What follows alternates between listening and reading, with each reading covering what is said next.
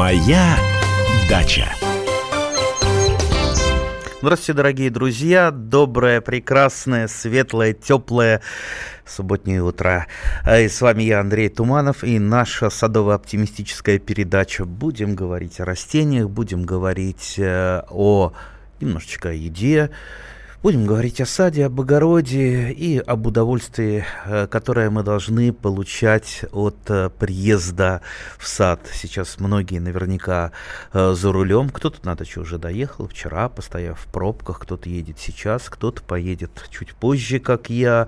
Ну, всем прекрасной дороги, чтобы все хорошо доехали, не стояли долго в пробках. Ну и, конечно, приехав в сад, приступили к самым важным, к самым необходимым работам. А работ в саду сейчас ого сколько, несмотря на то, что, ну, скажем так, многие, многие пессимистически настроенные садоводы, дачники, ну, слегка опустили руки. Я вот так вот по соседям смотрю, э, один картошку даже не посадил, э, другой э, попытался помидоры спасти от фитофторы, чем-то пытался обрабатывать какими-то средствами из интернета, по-моему, молочной сывороткой. Но, естественно, у него все помидоры от фитофтора изгорели. Он так вот руки опустил, плюнул, так у него стоит это все темным э, лесом э, э больное, да еще распространяет вокруг э, себя споры фитофторы. Я уж ему вот сколько советую, ну убери ты хоть, закопай, сожги, а то вот у меня, например, э, ну вот первичные признаки фитофторы были, но я вовремя обработал э, фунгицидом, ну и стараюсь, э, стараюсь соблюдать профилактику. Ну и, конечно, борьба с сорняками. Э, такое впечатление, что это наше все в этом году, потому что сорняков столько. Вот по сорнякам, наверное, мы поставим рекорд э, впервые за ну, 50 лет э, наивысшие, сам, самые большие сорняки. Ну, вы, наверное, сталкивались с ними, поэтому только полоть, ничего не остается. Ну, э, в некоторых случаях можно применить и гербициды, но я предпочитаю полоть, я предпочитаю это делать тяпочкой. А еще у меня есть такие э, полольники всевозможные, много всего в сарае стоит. И вот возьму я бы по приезду полольник или тяпочку, уйду, уйду в поля, что называется, на своих шестисотках и вкалываю. Но спина не болит, э, руки не болят, э, э, ноги не болят, потому что работа по прополке с хорошим инструментом, она не тяжелая. У нас, кстати, есть телефонный звонок Юрий из Ставрополя. Юрий, здравствуйте. Добрый день. Как у вас с погодой? О, погода у нас жара. Жара это сколько жара в, вашем понимании?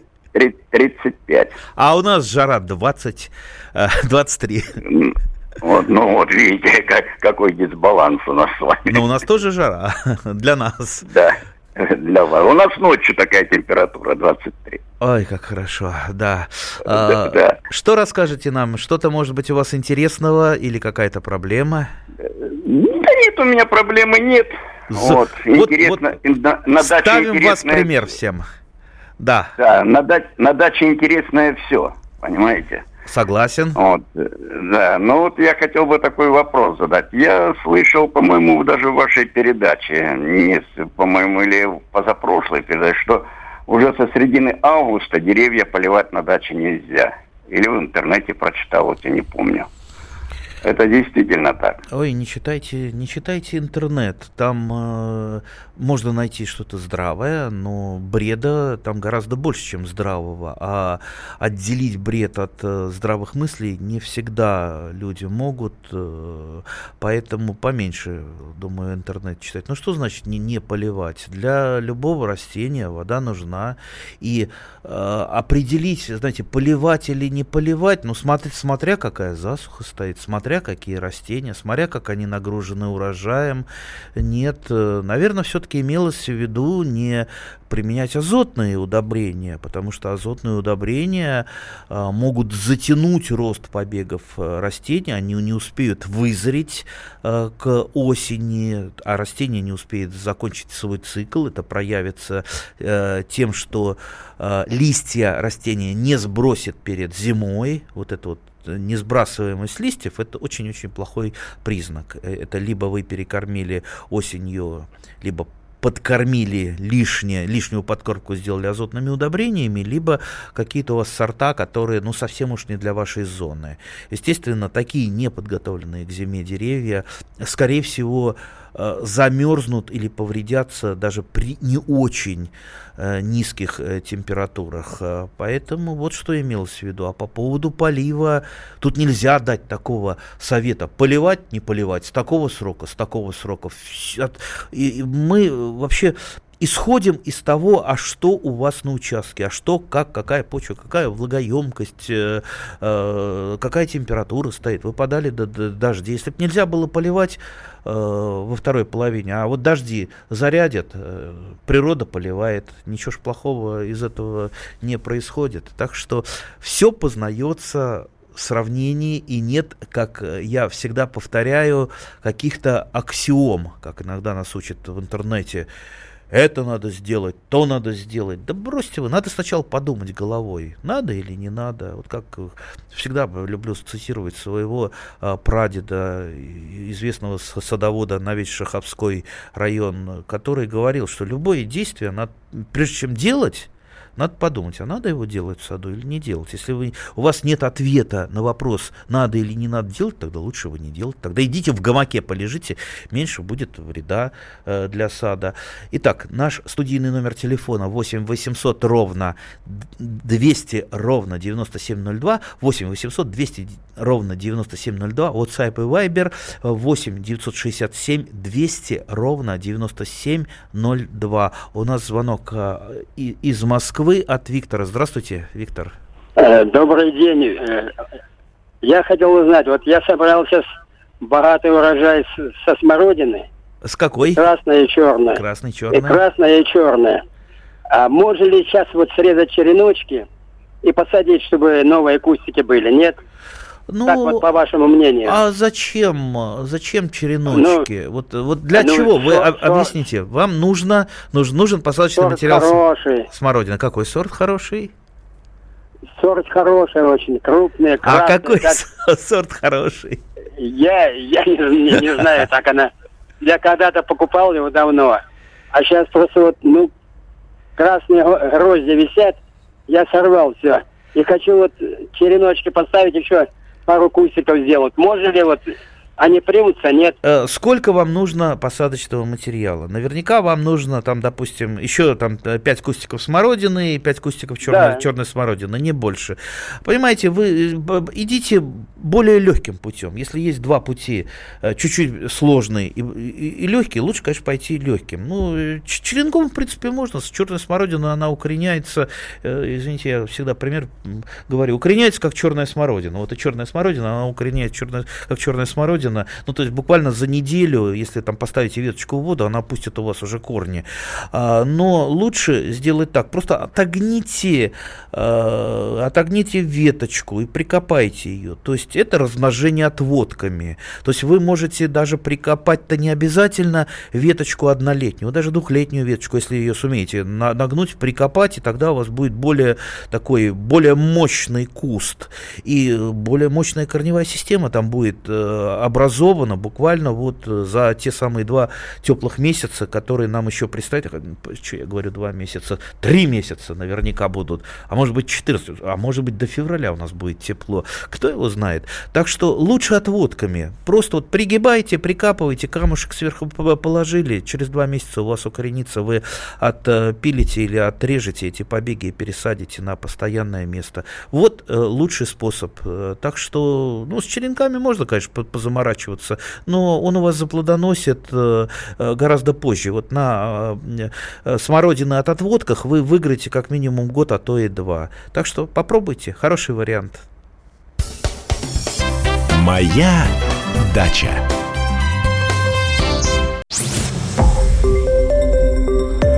Радио Комсомольская правда". Более сотни городов вещания и многомиллионная аудитория. Иркутск 91 и 5 FM. Эм. Красноярск 107 и 1 FM. Эм. Вологда 99 и 2 FM. Эм. Москва 97 и 2 FM. Слушаем всей страной. Моя дача. А с вами по-прежнему я, Андрей Туманов, и наша садово-оптимистическая передача. А у нас звоночек из Крыма. Григорий, здравствуйте. Здравствуйте. Как в Крыму погодка? Ой, я бы вам не советовал такую.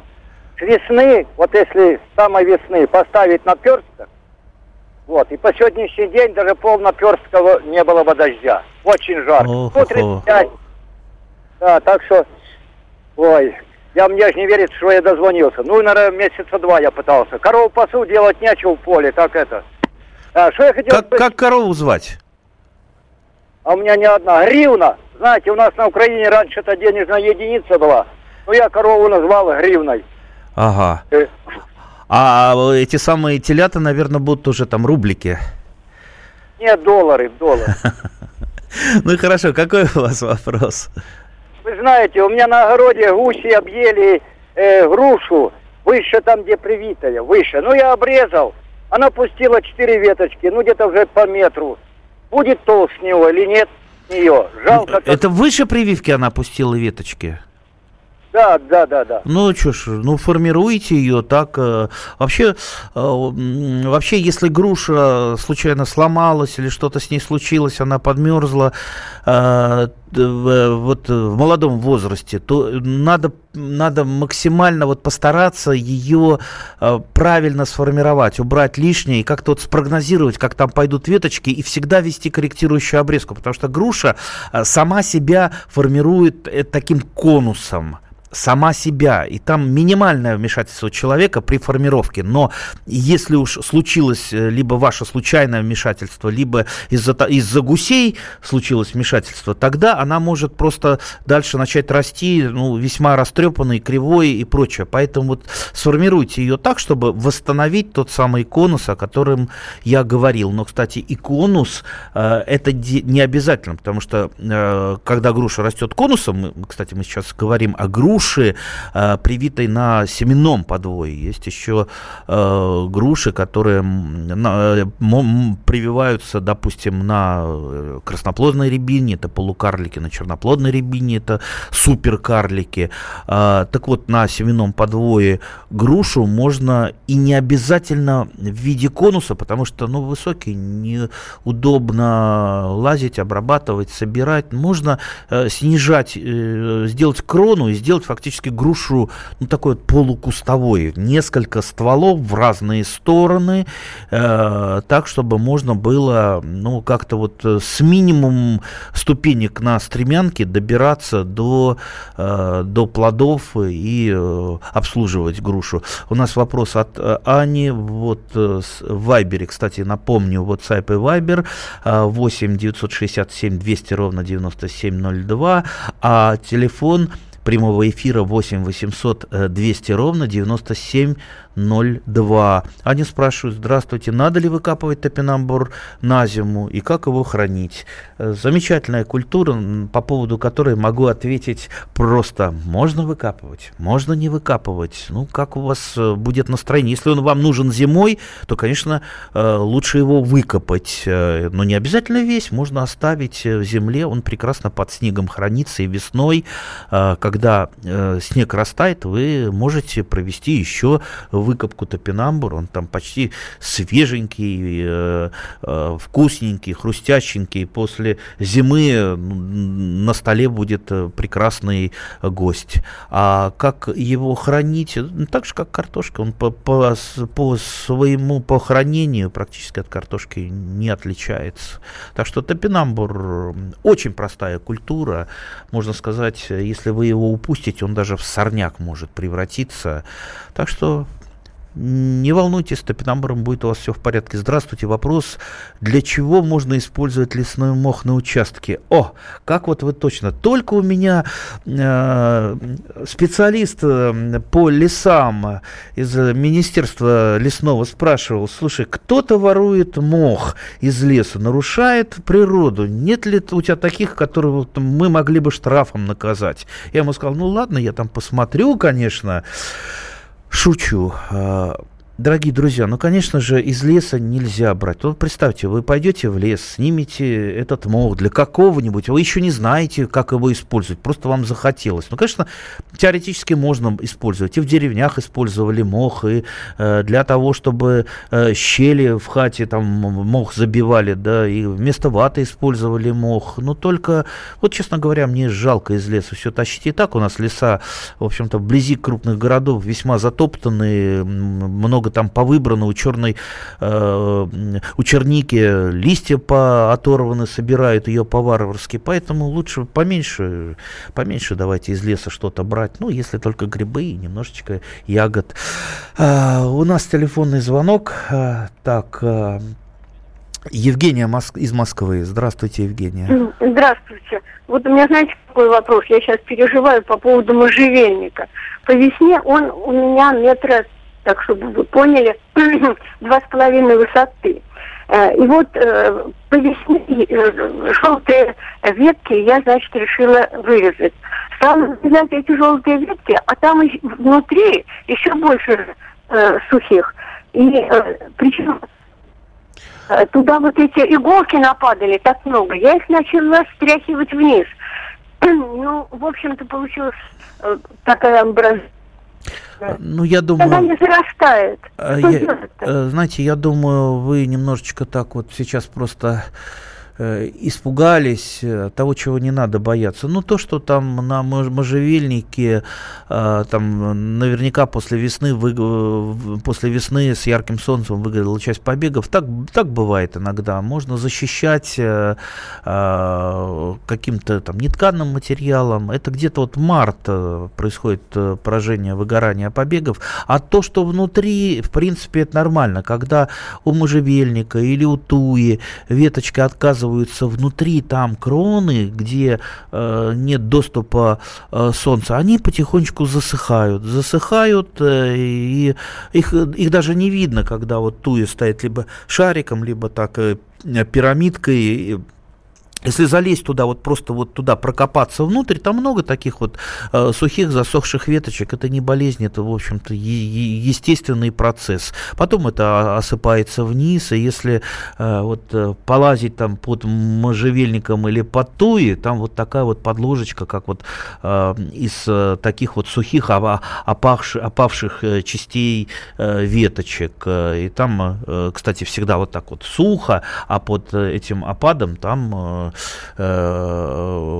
очень неплохо размножаются э, черви и прочие, прочие э, наши помощники, почвенные обитатели. Так, вот здесь у нас есть вот в WhatsApp вопрос, как мне вылечить яблоню, если на коре, ну, такая размытая немножечко фотография, ну, я так вот вижу по ней, ну, потрескалась кора, идет э, некроз ткани. Знаете, вот чтобы, э, вот чтобы этого не было, надо э, штамбы ваших растений всегда осматривать. Всегда. Не только там раз, один после весны, а некоторые этого не делают. Вот постоянно. Потому что вот такие вот проблемы с некрозами, они не берутся из воздуха просто так раз и вся кора засохла. Как правило, это идет из какого-то, от какого-то маленького очишка, какая-то вот проблема э, случилась, и начинает э, там омертвела кора, и пошло это дальше. Часто очень от неправильной обрезки скелетных ветвей. Вот режете скелетную ветвь, э, делаете это неправильно, и все, там произошло омертвение. Э, знаете, вот э, я вижу тут поражение не очень сильное, хотя э, кора, кора потрескавшаяся. Попробуйте а, ну, сейчас, конечно, нет, ну нет, даже не поздно, в принципе, можно это сделать. Провести такое очень легкое бороздование. То есть разрезается вертикально кора острым ножом, но только вы разрезаете кору, а не э, затрагиваете древесину. И, как правило, это эта операция на длину ну, не более 50 сантиметров, у вас там молоденькое дерево, э, можно еще поменьше, там 30 сантиметров, можно еще поменьше. Э, после этого активизируются клетки камби, они начинают активно делиться, и вот эти вот там проблемные ваши участки, они начнут просто быстрее зарастать. Ну, то есть, то есть не факт, что у вас все там пройдет, но, по крайней мере, эта операция может э, вам помочь. Почитайте еще где-то, или мы, может быть, как-нибудь э, э, поговорим отдельно в нашей э, переда передаче по поводу э, браздования. Так, я вас умоляю, мха полно в нижегородских лесах. Ну, мха-то полно в нижегородских, а мы сейчас скажем на всю страну. А у нас из подмосковных лесов растащат весь э, мох. Поэтому давайте вы, наверное, все-таки э, сами смотрите, для чего нужен. Ну, а с вами я, Андрей Туманов, и мы через, после новостей продолжим нашу передачу. Моя дача.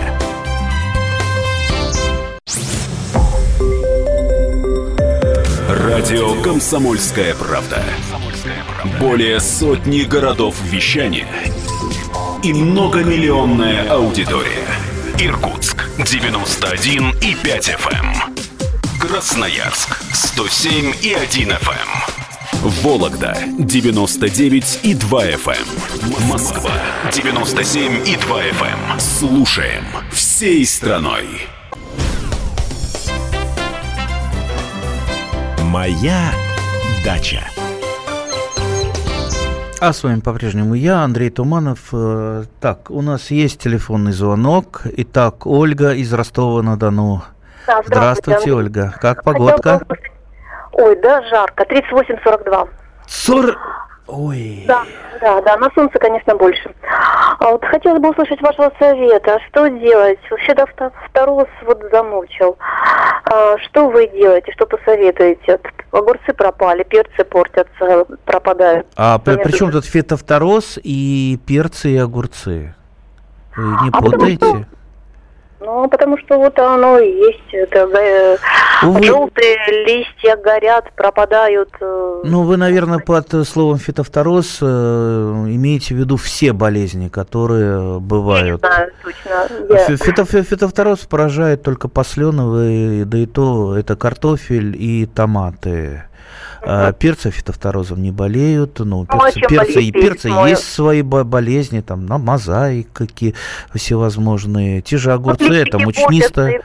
Э, мучнистая роса, ложная мучнистая роса. Знаете, со, со всеми болезнями нужно э, бороться. Вот я ну, сейчас не буду такой там лекцию читать по борьбе с болезнями. Ну, в общем, очень-очень коротко. Во-первых, чтобы растения меньше болели, то что, чтобы вообще не болели, этого, скорее всего, не получится. У вас меньше болели, соблюдайте всегда севооборот. Никогда не сажайте там огурцы по огурцам или тыквам, а помидоры по картошкам. То есть э, меняйте места местами и э, высаживаете после другой э, культуры не родственной. Вот это вот должно для вас быть законом. Это первое. Второе, никогда не загущайте посадки. Там, где густо, там, э, там естественно, больше болезней.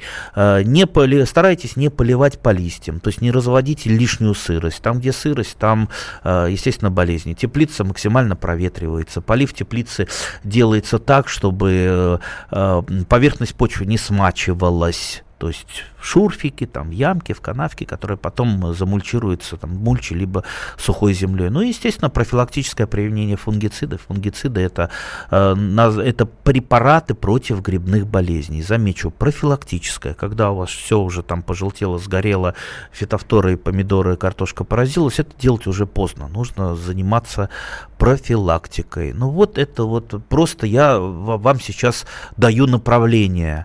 Э, если этого ничего не делать, э, естественно, у вас э, болезни, болезни вас победят. Да, еще забыл одну немаловажную вещь. Старайтесь все-таки покупать сорта и гибриды, которые максимально устойчивы к тем или иным болезням. Э, к фитофторозу, к сожалению, нет абсолютно устойчивых сортов. Но есть, ну вот так вот, относительно, которые подольше поборются, это уже хорошо. А теперь давайте мы быстренько закроем э, некоторые вопросы из Вайбера и WhatsApp.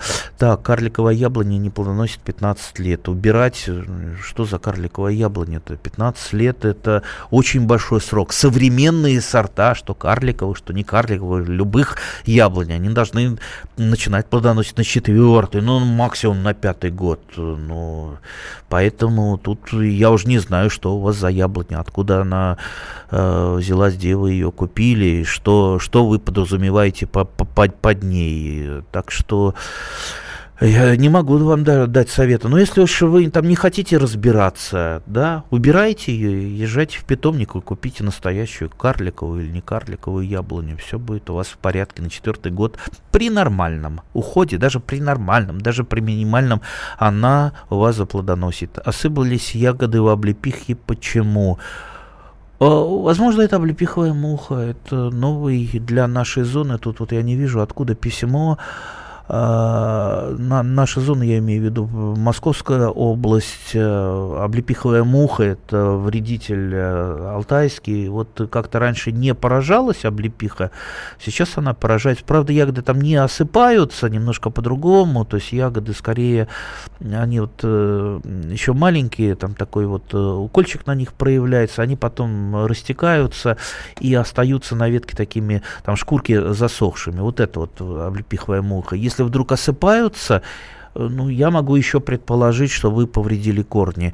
Э, корни у облепихи э, идут по поверхности почвы, ее надо сажать где-то в таком углу, чтобы вы не вели обработку вокруг облепихи. Она иногда корни убегают далеко, а если вот представьте, на, там на картофельном поле вы посадили облепиху где-то рядом с картофельным полем, вы будете копать, вы корни ее все порубаете. Ну, естественно, она отзовется тем, что первым она начнет сбрасывать с нее осыпаться плоды. Возможно, в этом а, причина. -то. О, с моей родины вопрос из электростали. Так, яблони Уэлси плодоносила хорошо два года, опоры ставили, крупные сладкие, а, весной отцвела, но завязей не было. Ну, завязей могла не завязать плоды, но если были они, возможно, это из-за поражения цветоедом. Почитайте, кто это такой. Цветоед может поражить, поразить 100% э, цветов, э, и э, не соберете ничего. А сейчас то ли замокло, то ли листва сохнет. Слушайте, то ли замокло, то ли сохнет, и осыпается, как осенью. Стоит вся кора корявая. Это идет или нет? Ну, как же я могу сказать, отойдет или нет, если вы даже сами не можете определить, то ли замокло, то ли листва сохнет. Э, если она замокает, ну, вообще-то это легко определить. Там, возьмите рядом шурфик, прокопайте, если у вас там вода стоит э, там на 30 сантиметров, значит, конечно, она расти у вас э, не будет нормально, придется делать какую-то мелиорацию там, понижать грунтовые воды. Так, что без этого, к сожалению, не обойтись. Нет простого решения Э, э, этой сложной проблемы. Ничем посыпать и ничем там быстренько прыснуть нельзя, и она у вас отойдет. Так что придется вам ей серьезно заниматься. Так, у нас есть телефонный звонок. Ольга из Московской области. Здравствуйте, Ольга. Добрый день. Добрый день. С большим вниманием слушаю ваши передачи. Спасибо. Большое спасибо. Э, вопрос такой. Чудесный пион цвел, а потом листья начали немножко увидать, и потом становятся сухими, темными. В чем причина и как бороться? Ну, я могу предположить, это э, какая-то корневая гниль на пионе, если там на самих листьях признаков болезни нет. И бывает на пионе э, пятнистости, но они, э, эти пятнистости, скажем так, в пределах нормы, они так очень серьезно пиону не вредят. Знаете, наверное, вот я бы что сейчас сделал, у меня тоже так, вот один пиончик, который я привез, из славного города Амстердама, давно, правда, уже лет 10, и вот он тоже так, э, э, после того, как э, там пару раз отцвел, он так закапризничал. Я уж боюсь, как бы я с этим амстердамским пионом еще там корневые гнили не занес. Вот что бы я сейчас сделал? Я бы, ну, чуть немножечко попозже, или, в принципе, если он у вас все-таки все-таки уже совсем там подсох, выкопать и посмотреть, а что, что там, что там. Если поражение э, корнеклубней, э, корней запасающих, ну, можно, если вы хотите сохранить позарез этот пион, ну, все это больное надо вырезать острым ножом, э, продезинфицировать, можно марганцовку, нет, марганцовка сейчас в аптеке не продается, э, ну, тогда там железным купоросом, хотя бы однопроцентным раствором, подсушить, чтобы срезанная поверхность, она подсохла, ну, и после этого этого посадить обратно. Но это если вы хотите сохранить какой-то сорт. Если у вас пионов, э, скажем так, э, достаточно много, ну вот стоит ли вот этот вот заболевший вам сохранять, э, я бы я бы его выкопал и просто уничтожил, как-то утилизировал, чтобы просто не распространялись болезни. Так, так вот выглядит наша малина. Два раза обрабатывали, дача в Новой Москве, погода холодная, дожди, э, не, не дожди, совсем не холодная погода. Ну, что, обычное, а, обычные повреждения э, личинкой малинового жука, классическая червивая малина. А, опрыскивание, да, но не всегда можно поймать выход э, малинового жука. Если он вышел, то э, интавиром, о котором вы говорите, вряд ли поможет он, а если вы какой-то более сильный инсектицид будете применять, э, я не думаю, что эта малина будет для вас очень аппетитной. Я советую вам бороться с малиновым жуком механическим способом. А, то есть не дать ему просто выйти. Он зимует в земле под малиной. Но если мы закроем землю слоем э, сантиметров 5, например, опилок, желательно не еловых, а желательно лиственных пород, или, например, черной пленкой, во-первых, мы подаем сорняки, нам не надо будет э, полоть постоянно в малиннике сорняки. Молодая поросль малины, которая расползается в разные стороны, она тоже частично будет подавлена. Но самое главное, малиновый жук не выйдет из земли, то есть ему негде будет зимовать. А прийти с соседнего участка, может, один-два придут, э, но это не будет массово. Поэтому лучше вот такой способ, чем опрыскивание малины. Так, э, газон. Здравствуйте, какой газонной травой или еще можно вывести одуванчик? Ага, газонной травой. Э, было бы так просто, посеяли газонную траву, газонная трава всех подавила. Да, нет. Э, как раз подавляет сорняки высокорослые наше постоянное регулярное скашивание. Имейте в виду, чтобы добиться хорошего газона, надо косить регулярно, не дожидаться, пока она отрастет, а потом разом в авах руках и покосить все, а именно регулярно, желательно раз в неделю. Этим подавляются э, большинство сорняков, а вот газонная трава остается. Но э, одуванчик, он э, один из самых хитрых, он может вот так вот распластаться и э, расти э, так, что его газонокосилка не берет. Поэтому его только подавлять, срезать, ну, можно корневище попытаться вытащить, но я предпочитаю просто э, действовать на его удушение, просто вот розеточка вылезла, ее тяпнул таким, знаете, у меня есть тяпочка с таким острием, как клюв, э, клюнул и ногой так это самое присыпал, э, придавил это местечко. Через неделю он опять появится, опять клюнул, э, через две недели опять появится, и вот так раз 5-6, и все, он умрет. Так что, дорогие друзья, хотелось бы все-таки на более оптимистической ноте, ноте закончить нашу передачу. Отличное лето, на даче великолепно. Давайте отдыхать на даче, давайте радоваться радоваться жизни и слушать наши передачи на радиостанции «Комсомольская правда». С вами я был, Андрей Туманов. До свидания, хороших вам урожаев. Ну и чтобы погода у нас была отличная. До встречи через неделю. Моя дача.